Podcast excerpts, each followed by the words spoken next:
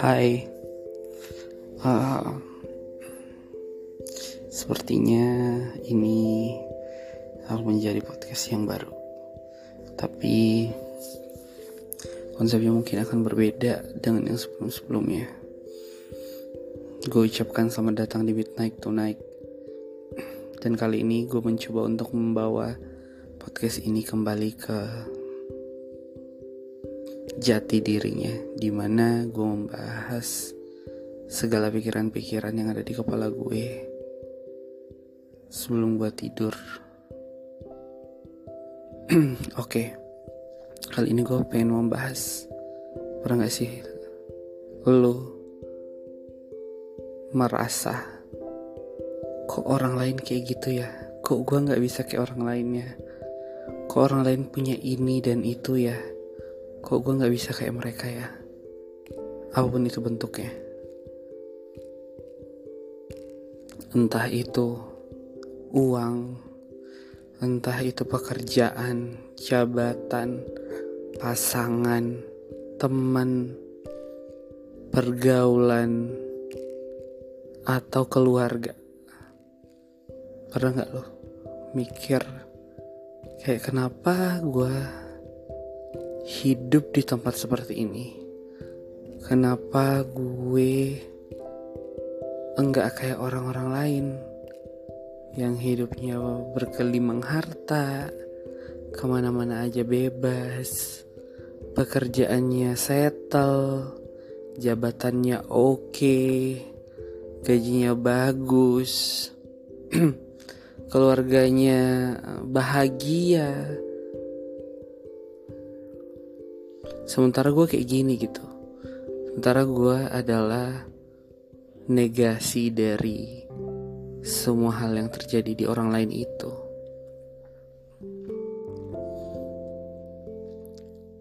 Gue juga dulu pernah mikir kayak gitu ya. Gue pikir hidup itu tuh gak adil.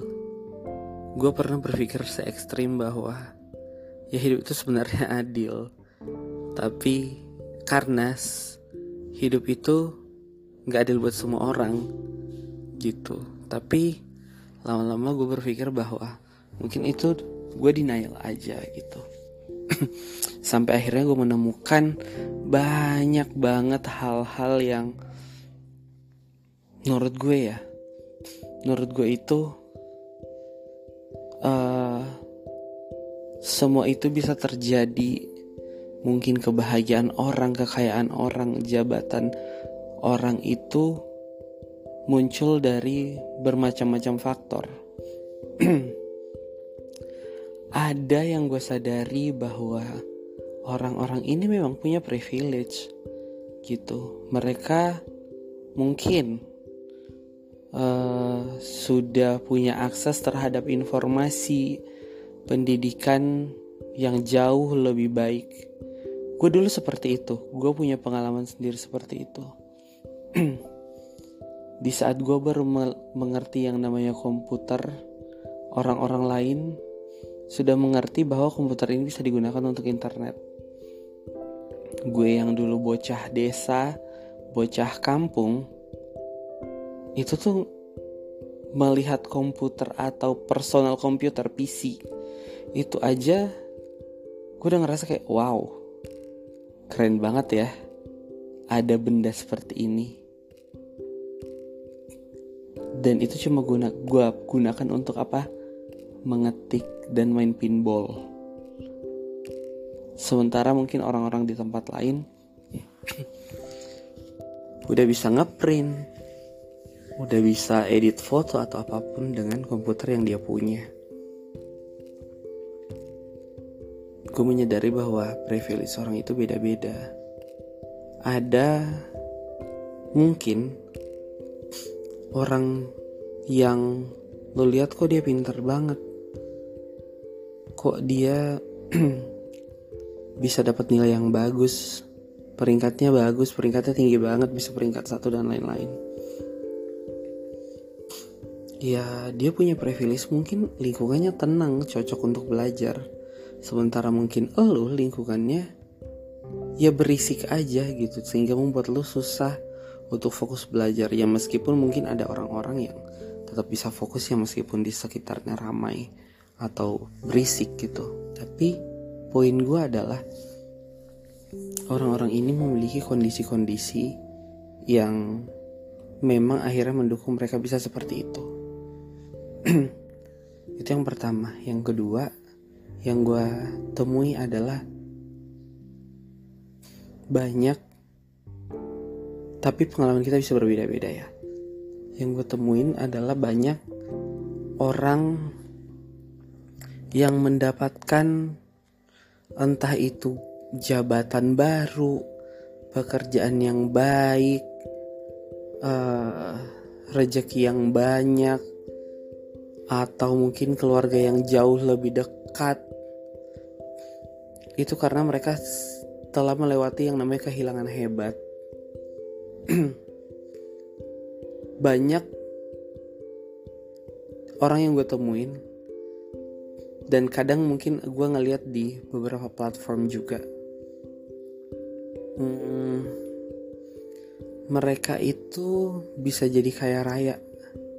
Mereka itu bisa tiba-tiba punya pekerjaan atau job yang banyak deh, sehingga akhirnya mereka punya dapat penghasilan. Mungkin akhirnya mereka jadi dekat dengan keluarga karena orang tuanya ada yang meninggal gitu. Mungkin buat lo itu terdengar kasar, tapi yang gue amati sih kayak gitu ya.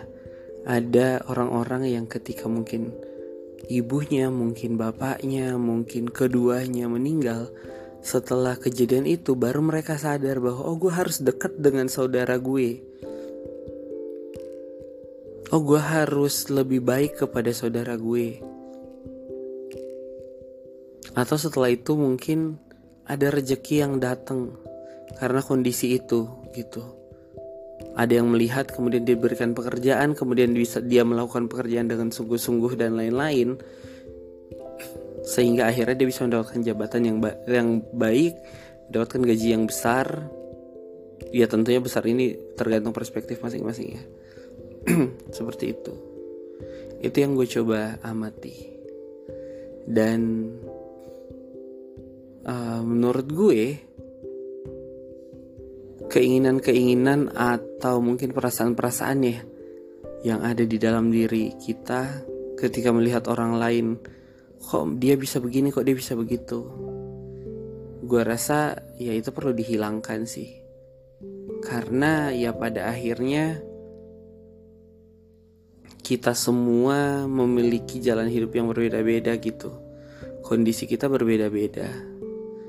Kayak misalnya gue mungkin gak begitu dekat dengan saudara-saudara gue yang lain.